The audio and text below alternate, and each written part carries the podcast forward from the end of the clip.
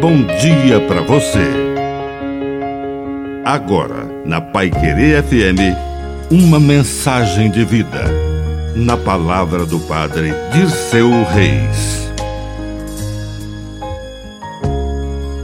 Atitude e determinação. Precisamos cultivar atitude e determinação para perceber as grandes mudanças necessárias. Se, naquele dia em que Jesus caminhava à beira do mar da Galileia, Simão e André tivessem dito para ele que estavam muito ocupados, lançando as redes ao mar, continuariam sendo os pescadores Simão e André, donos de uma empresa de pesca que se perdeu no tempo e ninguém saberia o nome deles.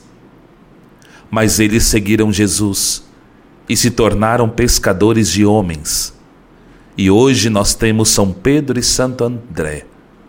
A mesma coisa aconteceu com os filhos de Zebedeu, Tiago e João. Se eles tivessem dito que estavam ocupados consertando as redes, não teriam passado de pescadores. Mas eles deixaram a barca e o pai e seguiram a Jesus. Que a bênção de Deus Todo-Poderoso desça sobre você, em nome do Pai e do Filho e do Espírito Santo. Amém. Um bom dia para você.